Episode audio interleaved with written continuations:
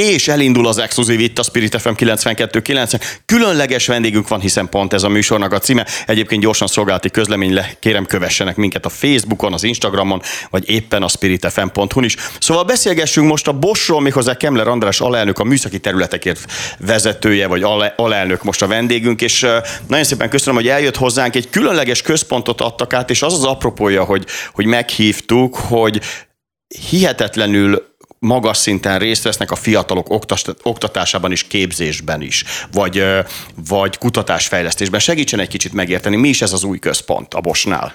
Igen, hát a hivatalos neve ugye Innovatív Jármű Technológiák Kompetencia Központ, amit a Magyarországi Bosch csoport és a Budapesti Műszaki Egyetem közösen hozott létre.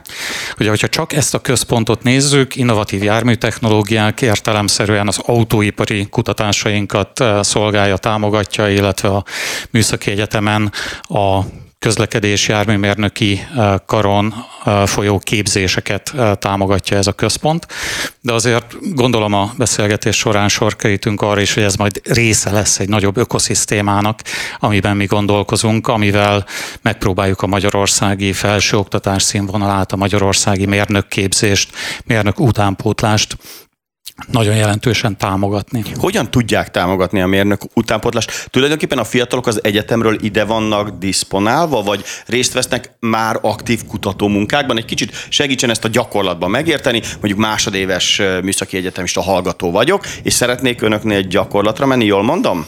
Abszolút, Igen? ez is része, de talán kezdjük ott, hogy a szakembereink azok segítenek a műegyetemnek megreformálni az ott folyó képzéseket. Ugye hagyományosan a közlekedés mérnöki kar azért, hogyha járművekről van szó, illetve autókról van szó, akkor a belső égésű motorokkal foglalkozott elsősorban, és amit mi most csinálunk, hogy ehhez hozzátesszük a jövő hajtásláncait, elektromos hajtásláncokat, vagy amiket úgy nevezünk, hogy nulla káros anyag kibocsátás felé mutató hajtásláncokat, és segítettük átdolgozni a tantárgyakat úgy, hogy ez az új szemlélet is megjelenjen. Tehát mindenképpen a diákok ebben részt vehetnek az ez irányú kutatásokban. Igen, azt mondja, hogy a, a, jól mondom, hogy a belső égésű motorok az a múlt, és az elektromos hajtás a jövő? Most ez egy eldöntendő kérdés, de azért több mondatba válaszoljon, kérem szépen. Én így nem mondanám ezt ki. A lényeg az, hogy a lehető legbiztonságosabb, legfenntarthatóbb legyen a jövő közlekedése, és én személy szerint azt gondolom, hogy ebben nagyon sokféle lehetőség van még, nagyon sok irányban lehet fejleszteni. Egyik nyilván az akkumulátoros elektromos autók, uh-huh. amikről itt is a kompetencia központban azért első menetben szó van. Ugyanakkor nem zárjuk ki az egyéb meghajtásokat, nyilván üzemanyagcellára lehet itt gondolni, de sokat beszélünk mostanában a szintetikus üzemanyagokról is, úgyhogy ilyen szempontból én azért azt nem mondanám ki, hogy a belső égési motoroknak teljesen vége. Jó. Egyébként egy milliárd kérdésem van. Mi a helyzet a hidrogén hajtású autókkal? Ha jól tudom, most Amerikában, főleg Floridában már egy csomóan közlekednek hidrogén hajtású autókkal, ami úgy működik, hogy tulajdonképpen a, ahogy víz keletkezik a hidrogénból, után azt az energiát felhasználva egy generátor vagy agregátor áramot termel, ami szintén akkumulátorral hajtja az autót. Jól mondom? Igen, tulajdonképpen. Ez is lehet a jövő? Ez, ez is egy útja a jövőnek, uh-huh. amikor olyan elektromos autókról beszélünk, amelyek ezekből az üzemanyagcellákból kapják az elektromos áramot, onnan folynak a, uh-huh. az elektronok az elektromotorba. Én azt gondolom, hogy ennek is meg lesz a maga szegmense, piaci szegmense, meg lesz a az akkumulátoros elektromos autóknak is a maga piaci szegmense, tehát a felhasználás dönti majd el. És hogy egy picit visszakanyarodjunk Igen. erre a kompetencia központra, azt gondolom, hogy itt is nagyon-nagyon fontos az, hogy um, nem csak magát a hajtásláncot fejlesztjük, és fejlesztik azok a fiatal kutatók, akik bekapcsolódnak, hanem fölmérjük azokat a vezetési szokásokat is, amelyek alapján el lehet dönteni, hogy egy-egy applikációhoz melyik technológia lesz majd a megfelelő. Mit jelent a vezetési szokások felmérése? Nagyon egyszerű példa, Igen? hogyha megnéz egy katalógust, egy elektromos autónak a katalógusát, akkor lehet, hogy először arra néz rá, hogy mekkora a gyorsulása, vagy mekkora a teljesítménye kilovatban kifejezve. Lóerő. Hát vagy lóerőben nézzük. Vagy lóerőben nézve, legyünk őszinték, biztos, hogy ez számít a mindennapokban? Mi inkább arra törekszünk, hogy megnézzük, hogy amikor elindulunk reggel, bejövünk ide a stúdióba, aztán este hazamegyünk, vagy közben elmegyünk bevásárolni, és a városban vagy elővárosban közlekedünk, akkor valójában milyen körülmények között hajtjuk az autót. Valójában kell nekünk az az óriási gyorsulás, mekkora gyorsulás kell, mekkorák az útszakaszok, amiket megteszünk, és hogyha megvan ez, fölmértük ezeket a vezetői szokásokat, akkor ehhez kell hozzáigazítani a jövő hajtásláncát, legalábbis ezeket a városi Igen, hajtásokat. De puszta paraszti észre azon gondolkodom, hogy most általában egy, egy elektromos autó 20-25-30 milliónál indul, és az embernek van egy ilyen régi berögződés, hogy ennyi pénzért már jár a lóerő. Tehát, hogy ugye, hogy, hogy ha odalépek neki, akkor én nyerek a piros lámpánál. Ez lehet, hogy ilyen fiús elképzelés, de az is igaz, hogy 80%-ban meg döcögünk a dugóban, a városban, amihez tényleg nem kell ennyi lóerő. De azt látom, hogy, hogy az elektromos autóknál hihetetlen nagyok a lóerők, tehát sokkal, sokkal nagyobb lóerő van, mint a, mint a mondjuk a dízel vagy a benzines kocsiknál, viszont sokkal kisebb a hatótávja. Tehát ezt nem lehetne kompenzálni? Ez is egy célunk. Cél. Természetesen ebben a kompetencia központban mindenképpen cél az, hogy hatótávot növeljünk, hogy az elektromos hajtásrendszerek hatékonyságát növeljük és javítsuk, és emellett um, cél az is, hogy az eljutás biztonságot olyan szempontból növeljük, hogy sokkal pontosabban tudjuk, hogy mennyit tudunk még megtenni az adott autóval, attól függően, hogy milyen út áll előttünk. Nem mindegy, hogy a Budai hegy oldalba fogunk felhajtani, vagy pedig a Pesti utakon fogunk menni például. Elmesélek egy eh, negatív élményt. Eh, taxival jöttem haza a repülőtérről, beszálltam egy eh, dél-koreai elektromos autóba, és nagyon hideg volt benne, és az autópályán csak 70-nel mentünk, mondta a sofőr, hogy spórol ezzel is, meg azzal is. És rendszeresen autózom, és aki tudja, hogy az autópályán lehet 130-al menni, meg megszoktam a 22 fokot a kocsiba, mind a kettő nagyon negatívan érintett. E, na de ő, az ő részéről meg, meg lehet érteni, hogy ő meg spórol, azzal is, hogy csak 70-nel megy, annál a mondjuk autózásnál fogyaszt a legkevesebbet, meg hogyha fűt, akkor még többet tud autózni, gondolom. Szóval lehet ezen valamit javítani, vagy már láttam ilyen mémeket is, hogy sapkába, sálban ülnek az elektromos autókban. Igen, télen inkább nem kapcsolja be az ember az ülésfűtést, ezt is szokták mondani, de pont ez a cél, hogy ezeket a kompromisszumokat el lehessen kerülni a jövőben. És mi hiszünk abban, hogy ezeket el lehet kerülni. Vannak Hogyan olyan, lehet megoldani? Vannak olyan gondolataink, vannak olyan ötleteink, amiknek a fejlesztése most folyik.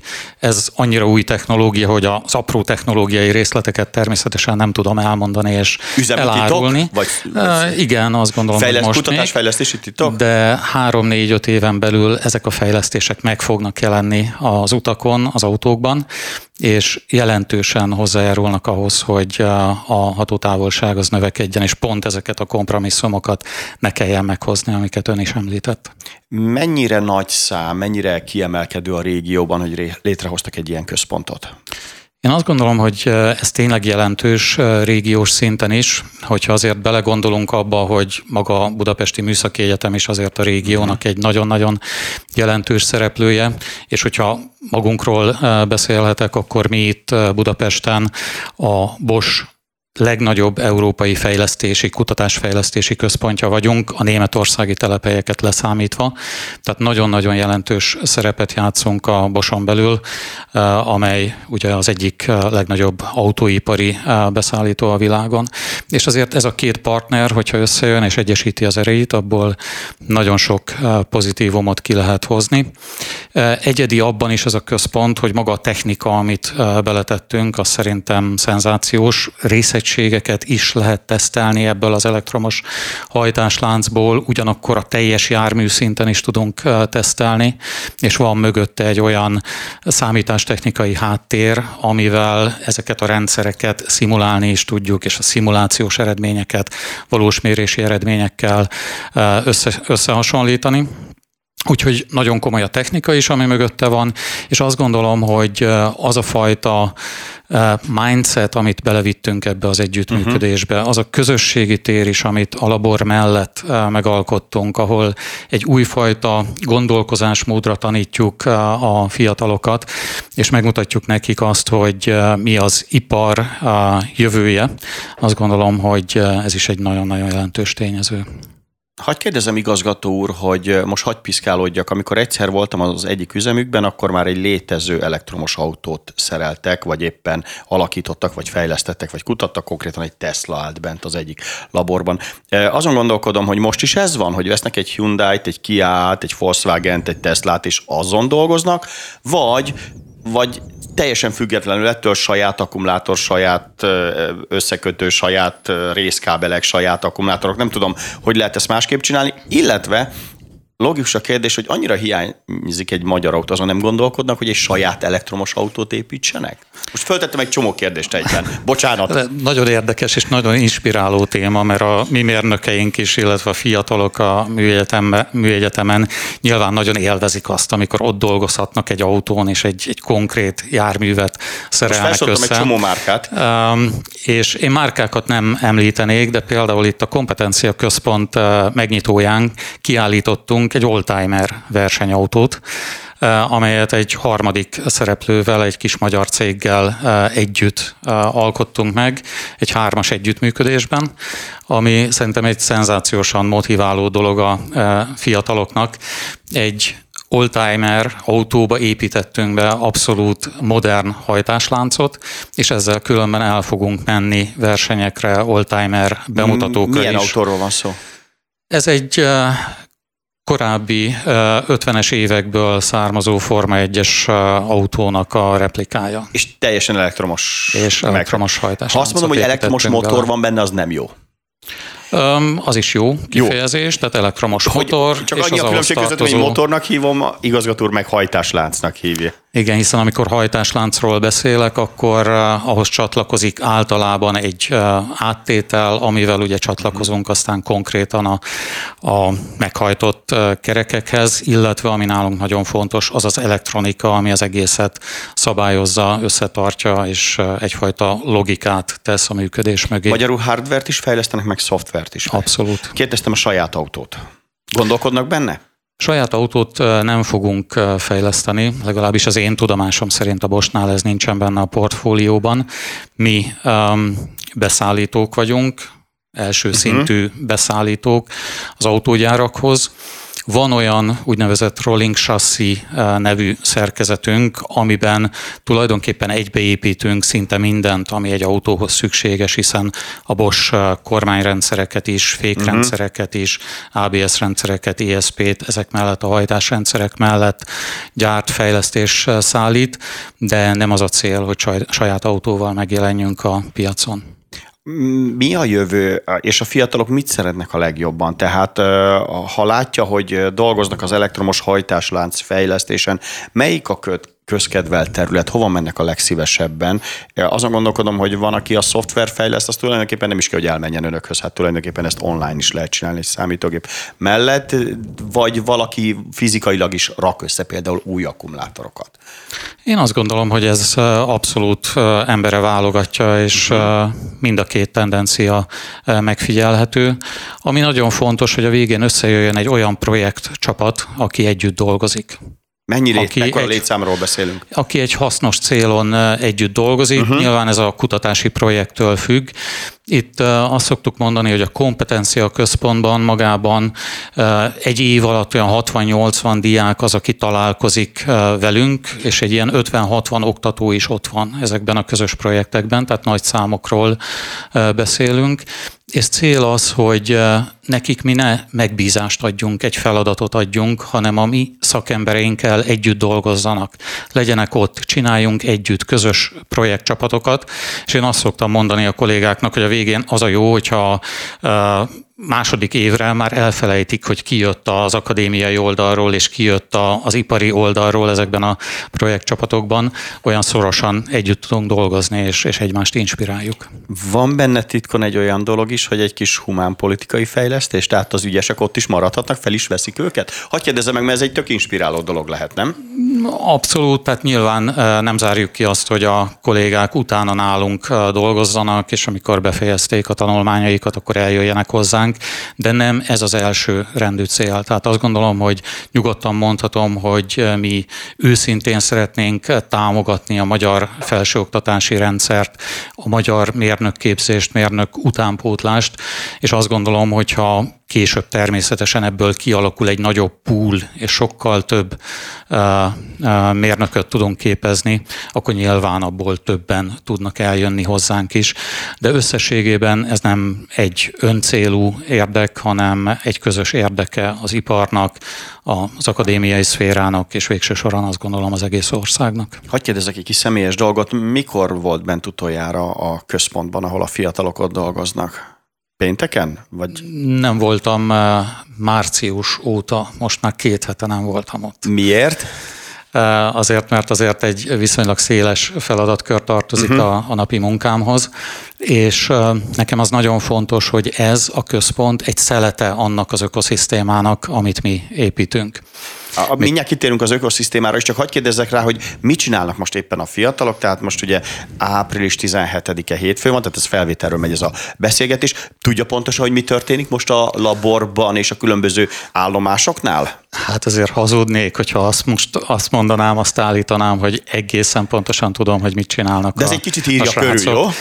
De azért el lehet képzelni azt, hogy fönnáll most egy, egy autó a tesztpadon, egy görgős fékpadon, ahol éppen járatják ezt a hajtásrendszert, és méréseket végeznek rajta.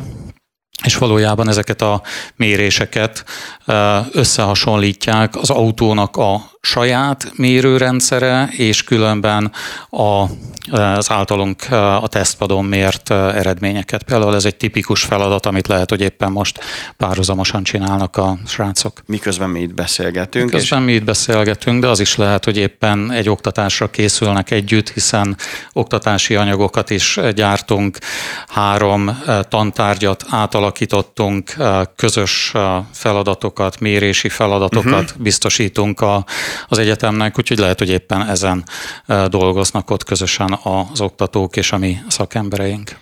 Mielőtt feltettem ezt a kérdést, kimondott egy kulcsot, egy új ökoszisztémán dolgozunk. Na, egy kicsit fejtse ki, ez mit jelent? Igen.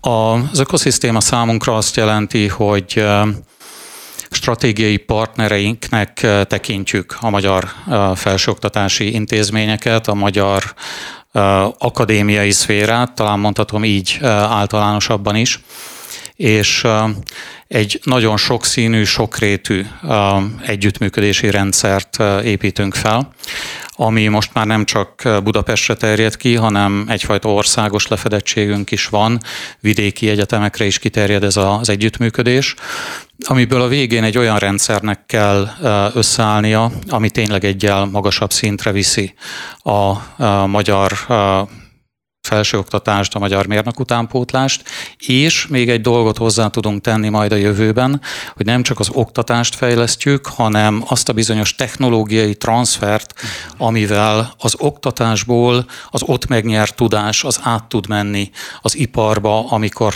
hasznosítani tudjuk ezt a tudást társadalmilag, iparilag uh-huh. hasznosítani tudjuk, és konkrét termékek válhatnak belőle, konkrét vállalkozások nőhetnek Mondjon ki példát. ezen a bázison. Mondjon példát. Akár, hogyha ezt a konkrét elektromos hajtásrendszert veszem, akkor azt gondolom, Igen. hogy ezt három év múlva el fogjuk adni a piacon. Ugyanakkor szeretnénk feltérképezni egyéb olyan kutatásokat is az egyetemi területeken, amelyekből termék válhat bizonyos időn belül.